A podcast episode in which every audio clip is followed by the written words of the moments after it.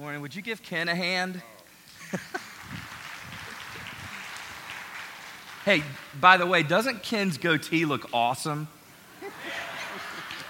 He's going to kill me later. I'm just jealous because I can't grow a beard, Ken. I'm, I'm, just. Pastor Glenn caught me this morning and he said, Where's your whiskers? For those of you that are visiting with us today, you missed it. I had this beautiful beard and it's gone. No, not really. It wasn't beautiful. It was like a beard that's trying too hard. You know what I mean? And, and um, he said, I was afraid you got fired from your, your character on Esther because your beard wasn't good enough. He said, it Was it like Elijah's? I'm like, Yeah. Pastor Tim took one look and said, That won't do. You're fired. So, anyways, I shaved. So, Pastor Glenn, he's okay now. Hey, I read a statistic this, uh, this morning and, and recently too that that kind of shocked me. Would you like to hear it? it it's interesting. It says, according to Facebook, 75% of the world's mobile data traffic will be video by 2020. I kinda, that kind of surprised me. I, I thought, okay, that means in three years, more people in the world will be getting their information by watching a video online uh, rather than, say, reading a newspaper or even reading a website or a blog or anything like that. And when I thought about that, I thought, we folks are in the wrong business. we need to be in the video making business, don't we? Because that's where it's headed. Now, the, the real thought I had was who reads anymore? Who reads anymore? You should see my kids. When I suggest on one day that they're bored and I say, hey, why don't you guys pick up a book? You would think that I just said vacuum the house or go clean your room. I mean, it's like they think I'm torturing them, seriously. And I don't mean it that way, but anyway, speaking of reading, I, I did something this week that for the very first time, I've, I've never done it in all my 29 years of life. What? See, you guys are so sharp. I can't put anything past you. 29 years. I'm in church and I'm already saying I'm 29 years. You guys know that's not true. I just want to make sure you're listening. I read, I read a comic book. I've never done that before. My son, he's into comic books. And uh, I figure if he's interested in it, I, I want to be interested in it. And so I started reading it. And as I was reading it, I, you know, I was interested in it and I, I liked it. But I just wanted to say that at no time, as I was reading this comic book, did I think it was real. You know, when I was reading the comic book, I, I didn't think like, Batman is really a guy who's got a cape and he, he hangs around Elkton, Maryland, you know, stopping crime. I didn't think I was going to see Catwoman at Rite Aid, that kind of thing. But it occurred to me as I was reading this comic book that there have been occasions in my life, I think, where I read the Bible in almost the same way as I was reading that comic book. Kind of like, maybe is it made up? Is it fake? Is it just pretend? Is it just a made up story? And yet the Bible doesn't claim that for itself. The Bible actually claims something quite different. The Bible claims that you and I are actually to take it seriously and read it, not like it's a comic book, but, but like it's real. It's history from real people in real lives and what they did. Could it be that God really did write a unique book to reveal himself to all of us? That of all the books in the world, there's not one like this book. So, the title of my message this morning is Is the Bible Fake News? We hear a lot about fake news. And I feel like sometimes we're not sure how to tell the difference. It's hard for me, anyways. I want to share three thoughts on Scripture with you this morning and the first thought is real simple, and it's that Scripture is real. Scripture is real. Um, over 3,000 times in the Bible, the, the writers claim to have received their messages from God. This is what the Apostle Peter says in 1 Peter 1 20 and 21. It says, Knowing this first, that no prophecy of Scripture is of any private interpretation. For prophecy or the writings of Scripture never came by the will of man. In other words, man did not initiate it. But holy men of God spoke as they were moved by the Holy Spirit. Now, what Peter's saying is that God thought it up and men wrote it down. That's what he's saying. That when these men were writing, they were really writing the words of God. What I want to do this morning is, is talk to you about the basics of the Christian life. And one of the most important basics, one of the most important fundamentals in the Christian life. Um, I found out, I didn't know this. I'm a Philadelphia Eagle fan, but I did not know, yes, it's good. That's all right. I love it. I love it. Uh, Mark Alexander and I were back there talking. I told Marcus I was doing a little research and I found out that the Eagles won 1960 NFL championship before the AFC and the NFC came together. And uh, I don't know if you know what happened after that. It's one of the most famous things that ever happened. Uh, the Eagles beat the Green Bay Packers in 1960. In 1961, Vince Lombardi, the famous football coach for the Green Bay Packers, decided to try a new theory. That year in training camp, 1961, they just lost to the Eagles the year before. He comes into training camp, he's holding a football in his hand. He talks to these men who just the year earlier were probably four minutes or so from winning the championship in their sport. These were not newbies, these were not novices. These guys knew what they were doing. And yet he held up this football and he said, Gentlemen, this is a football. He didn't want to take anything for granted, nothing at all. And I feel like in my life, God lately has been saying to me, Brad, this is a Bible. And I want you, Brad, to get back to basics, back to the fundamentals of what it means to follow Christ. And so this morning, we're just talking about the Bible, God's Word, how fundamental it is. And so, this is what Gordon Lewis says God prepared these conscious, active, prophetic, and apostolic spokesmen and their secretaries providentially what does it mean that holy men of God wrote by the Holy Spirit? What does that really mean? Can we seriously think that the Bible has all the answers to our life's questions? Can we really? Well, according to the Bible, we can. According to Christ, we can. It says that He providentially prepared them by their heredity, character, vocabularies, and writing styles. At the appropriate time, in all the process of writing, they were moved by the Holy Spirit. This technical meaning of inspiration does not apply to any alleged revelations outside of the Bible or to any literature that, in a more general sense, may be said to be inspiring. Uh, Norman Vincent Peale wrote The Power of Positive Thinking. That's an inspiring book, but that's not what we mean when we say it's inspired. When we say the Bible is inspired by God, we literally mean God Himself breathed out His thoughts onto paper and, and had these men write it down.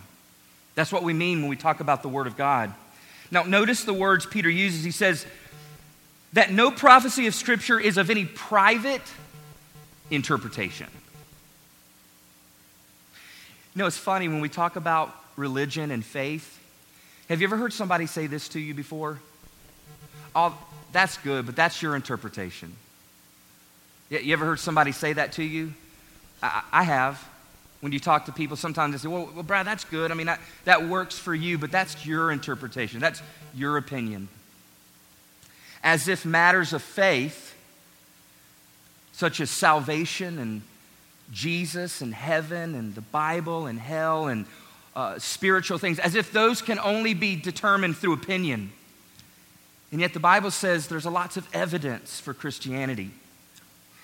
The word private interpretation, it's the word Peter uses here in the Greek, and it actually means this is the word. Are you ready?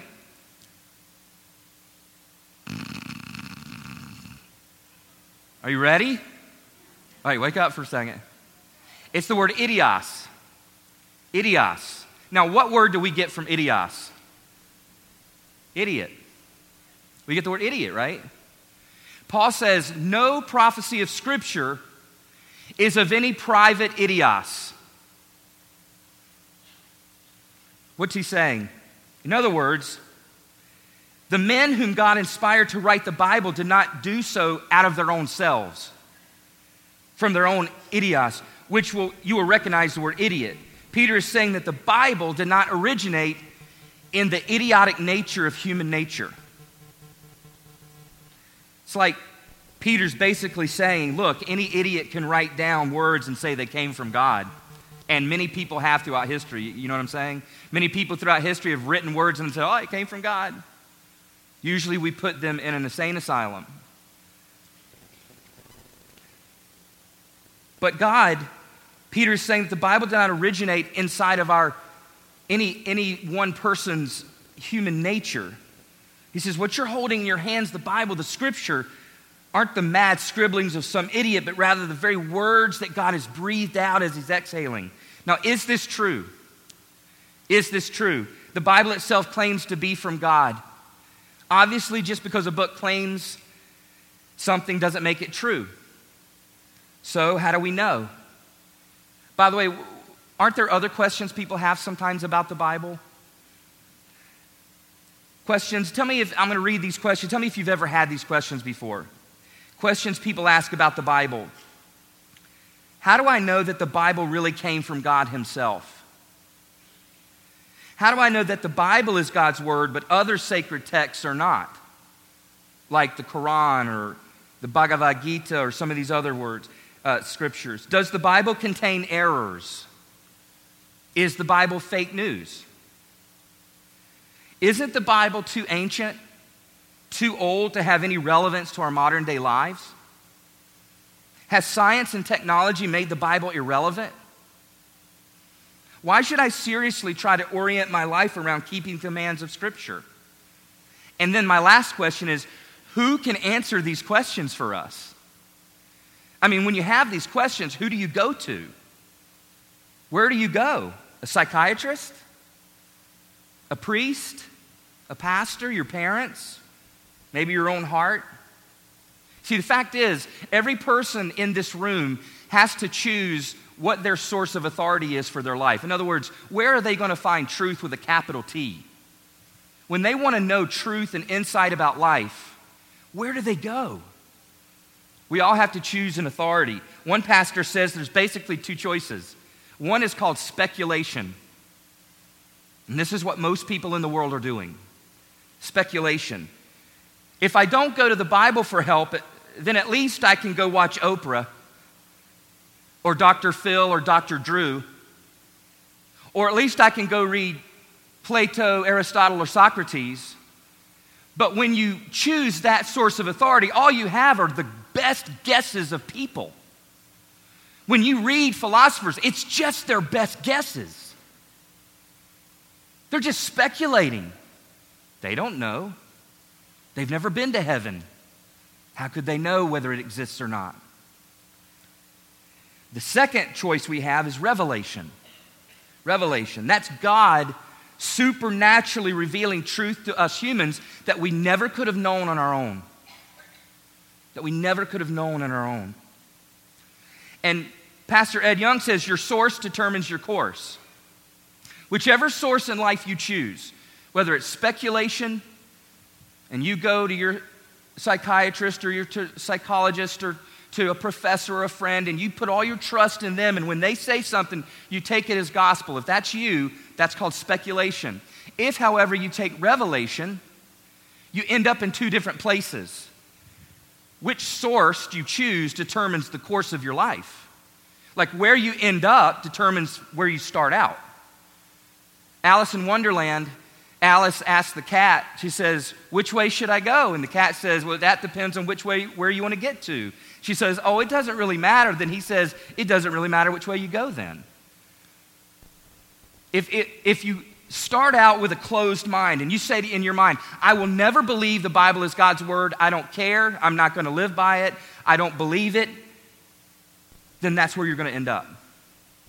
If you start out, however, with an open mind and an open heart, and you say, I'm going to go where the evidence leads me, then you'll end up probably where you should. It's like the guy, he was a PhD student, and one day he went to his professor and, and he was asking him about his dissertation. And as this professor was talking to him, the young man started answering questions. So the professor would ask him a question, and, and the guy would answer his question, and then he would say, say this He'd say, as told to me by the pizza guy on 5th and 6th Avenue.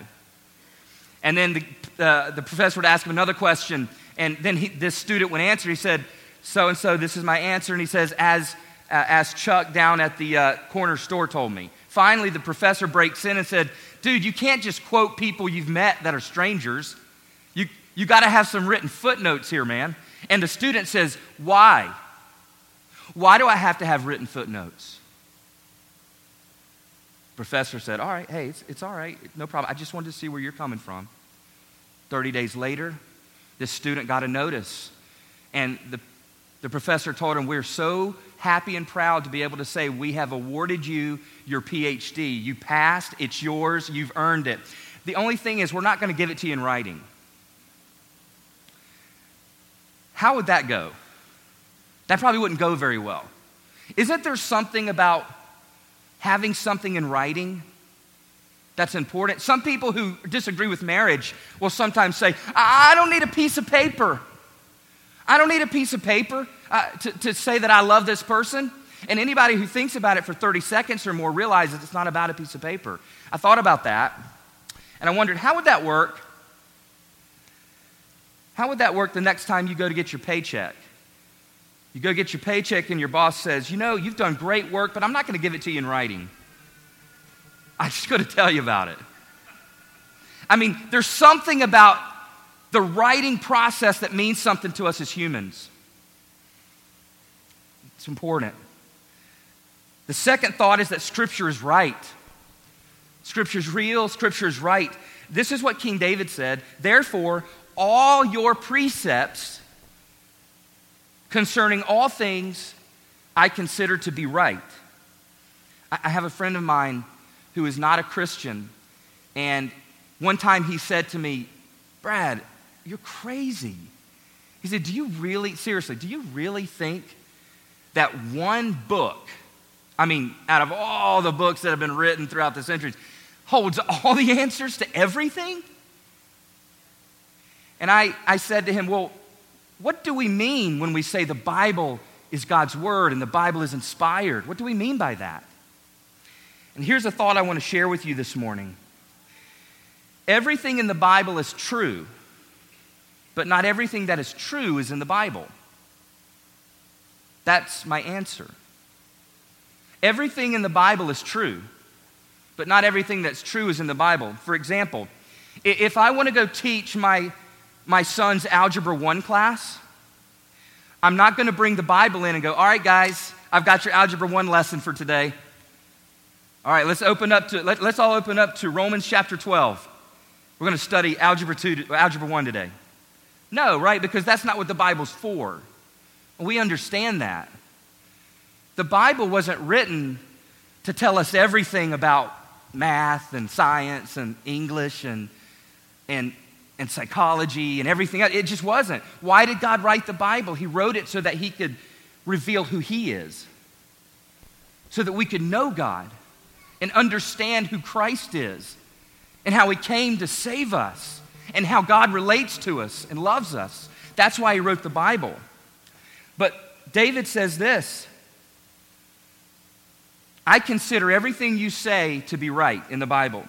So I'm not going to use the, the Bible for a handbook to teach Algebra 1. However, when the Bible speaks about math, it's always right.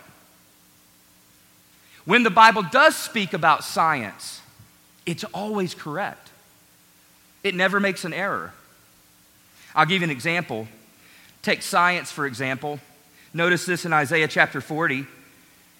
Isaiah the prophet said, God sits above the circle of the earth so if you're here today and you believe that the earth is flat, I need to apologize to you because it's not. The Bible teaches the earth is a planet, it's a, it's a ball, it's a circle. When the Bible speaks about science, it knows what it's talking about. Though I wouldn't necessarily use the Bible to go into a science class and say, now we're going to talk about uh, human biology today. Does that make sense? The people below seem like grasshoppers to him. He spreads out the heavens like a curtain and makes his tent from them. Job says God stretches the northern sky over empty space and hangs the earth on nothing. When the Bible speaks, it's clear and it's true. You know, may I tell you one of the main reasons I believe the Bible is God's Word? One of the main reasons I believe it is, is it's well known when people would write history.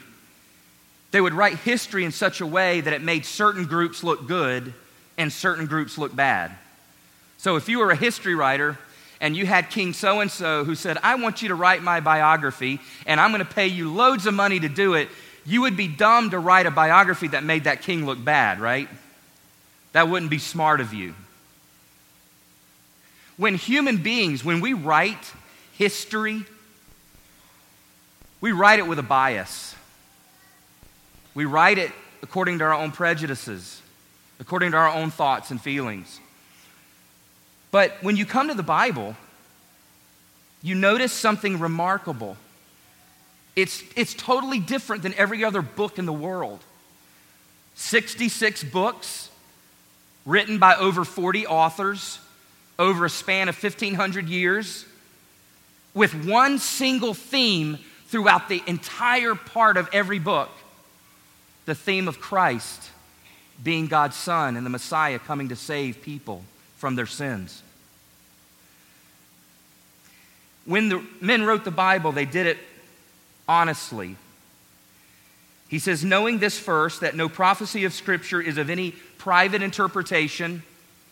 They didn't write according to their own biases or prejudices.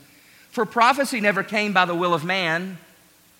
They weren't getting a commission to write the Bible, so they didn't have an axe to grind. There was no dog in that fight. They, they weren't trying to make one race better than another race when they were writing. But holy men of God spoke, notice the words, as they were moved by the Holy Spirit. God's Spirit moved these men as they were writing. I'll give you an example Moses. Moses wrote the first five books of the Bible Genesis, Exodus, Leviticus, Numbers, Deuteronomy. Moses wrote them. So a lot of them are kind of like his autobiography. He wrote them. And in Exodus chapter 2, you know what Moses writes? He tells the story of how he murdered an Egyptian in cold blood. Kind of odd, right? Kind of a weird confession from one of God's holy men. But that's what he says. He says, I, Moses killed an Egyptian man and then buried him in the sand so nobody could find him. Um, Hillary Clinton just came out with a book called What Happened. Um, do you think, she's on the tour now, do you think that book is written in a way that makes her look good or bad? Yet Moses tells us about himself murders and all, warts and all. And not just Moses. King David, one of God's greatest servants, is revealed to have committed adultery and then to have colluded in the murder of a righteous man. We read of Rahab the prostitute, who God spared from being killed because she exercised faith in God's promises. Think of Peter the apostle, who we've been reading this morning. Peter gets a lot of airtime in the Bible. Peter gets a lot of airtime, especially in the New Testament. And yet, Peter writes about himself denying Jesus. Listen, if I wanted to make myself look good, I certainly wouldn't be writing about how I cursed and swore and said, I don't know Jesus. It's not a smart move, is it? That's one of the reasons I believe the Bible is real. That's one of the reasons I believe it just didn't come from humans. Because if it was from humans, well, we'd have just written all the good stuff, pretty much. We'd have found a way to make ourselves look good. But God said, No, I'm going to give the truth, the whole truth, and nothing but the truth. And I'm going to give it to you in a way that you understand. The Bible gives us the whole picture. And this is exactly exactly why I want to share the third thought, which is that Scripture is relevant. It's relevant to our lives. You see, I, I don't really relate too well to perfection because I'm not perfect. And when I get around somebody who always tells me the best parts of their life, and who always tells me stories where somehow they are the hero of the story, every single time, I think something's off here. Because nobody's that good. Nobody's that perfect, right? Some people wonder is the Bible too old? Is it so ancient that it no longer applies to our lives? Sometimes when people say that, I like to ask them, well, how old is the sun? Is the sun relevant to your life? yeah, I think so. We still need the sun, don't we? And the moon and the stars. See, a human being living in the Bible times was not much different than a human being living in our times. A, a, human being who was carrying a shepherd's staff is not much different than a human being carrying an iPhone. The technology may be different, but the human's the same. Same needs, same desires, same dreams and goals, same roles. Would you agree that something can be old but useful? That's what my kids said. Dad, that's you. old and useful. Now, can you give me $10? they don't care how old I am as long as I can give the green stuff, right? Parents, you know what I'm saying. The Bible is relevant with its truths because it's timeless. Like there's no generation it doesn't apply to. Notice this verse. This is Paul talking to Timothy. He says, But you, Timothy, must remain faithful to the things you have been taught. Many of you have grown up in church. You went to Sunday school as a child. You've been taught that the Bible is the Word of God people showed that to you and talked to you about that. He says, You know they are true, the things you've been taught. You know they are true. For you know you can trust those who taught you. You have been taught the Holy Scriptures from childhood, and they have given you the wisdom to receive the salvation that comes by trusting in Christ Jesus. Um, I, I, w- I was rummaging through some things this week, and I found I found something very special to me, and I hadn't seen it for a while. This is my childhood Bible that my mom and dad gave me when I was about five or six years old. And my wife was like, Are you sure that's yours? I was like, Oh, yeah, I know because there's two laser beams coming out of Jesus' eyes toward the lamb that I took a paper clip when I was about five or six and I drew laser beams. You know, I don't know if I had the idea of Superman or what, but this is my childhood Bible. This is the one they gave me to start reading and to, to utilize. And I can't help but relate to Timothy when Paul says, Timothy, listen, you know that since you were a little kid, knee high, your teachers have been teaching you about God's word. He says, you need to stay faithful to that teaching. You need to come back to it if you've gone away from it. You know it's true because you know the good people that taught it to you. Watch their lives. They've been faithful. I remember Toy Steed, and I honor her name this morning. She was one of my Sunday school teachers, and I'll never forget her teaching. She's with the Lord now, but I honor her name this morning because she taught me about Jesus. Just a little lady who was willing to come in and teach a bunch of five, six, seven year olds who were rowdy and hard to get along with about Jesus. I honor her name today. Verse 16 all scripture is inspired by God. That word inspired literally means, it literally means God breathed. God exhaled, and out came the scriptures. That's kind of the idea. All scripture is inspired by God and is useful. Ancient, but useful. Timeless but useful, relevant. To teach us, number, number one, what is true. Number two, to make us realize what is wrong in our lives. Number three, it corrects us when we're wrong. And number four, and teaches us to do what is right. God uses it to prepare and equip his people to do every good work. Paul says the Bible is special because it's practical. It tells us four things what to believe, what not to believe, how to behave and how not to behave. That's, I don't know how you get more practical than that. It's one of the reasons I believe the Bible came from God because it really applies to the nitty gritty in our lives. Now, some of you say, well, Brad, where does it say all that? I've never read that. I like practical. If I could find that in the Bible, I'd understand it better.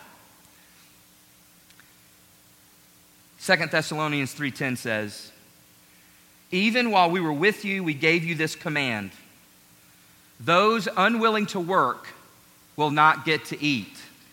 That's one of those verses I like to share and read to people when they say, "I just don't understand the Bible." It's just too hard to understand. And I look at them and say, You don't work, you don't eat. That hard to understand?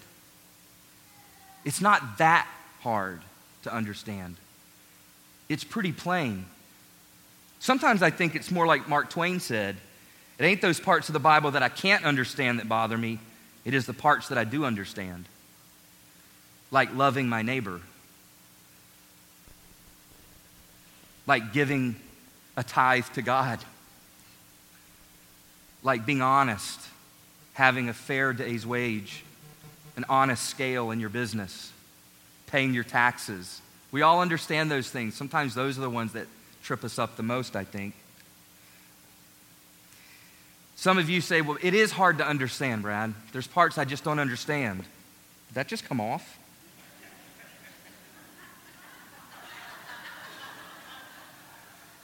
Ken, what am I going to do, man? so, anyways, um, I'll improvise. Now it feels like my lunch tray. Notice this verse here, 2 Peter. I've lost you now. I should just say amen, let's eat, right? well, let me do this. Let me just close. And I want to close with this story, okay? And, it, it, it meant something to me um, you, you, may not have ever heard this man's name, or you may have, I don't know. Uh, his name is Nabeel Qureshi, and he was actually born in California as a U.S. citizen to Pakistani parents. Uh, his parents were actually followers of an Islamic sect. So he, for the first part of his life, he was uh, a Muslim. He, he followed Islam. And in August of 2001, while he was a student at Old Dominion University, Nabeel who was, I forgot to tell you this part. By the age of five, he'd already read the Quran in Arabic and he had memorized part of it. So he was like, not just a, a, a follower of Islam, he was a card carrying follower of Islam. You know what I'm saying? He was serious about it.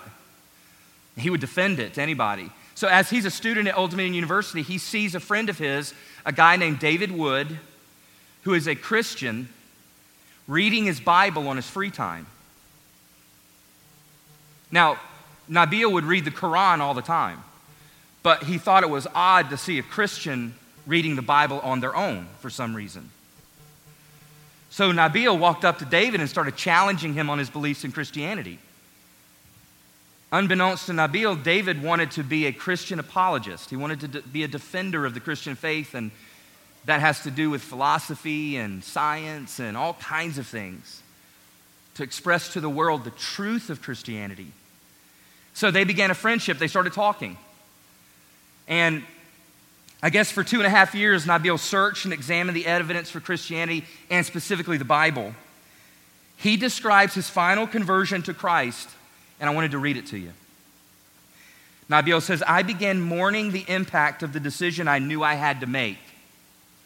On the first day of my second year of medical school, it became too much to bear. Yearning for comfort, I decided to skip school. Returning to my apartment, I placed the Quran and the Bible in front of me. I turned to the Quran, but there was no comfort. For the first time, the book seemed utterly irrelevant to my suffering, irrelevant to my life. It felt like a dead book. With nowhere left to go, I opened up the New Testament and started reading.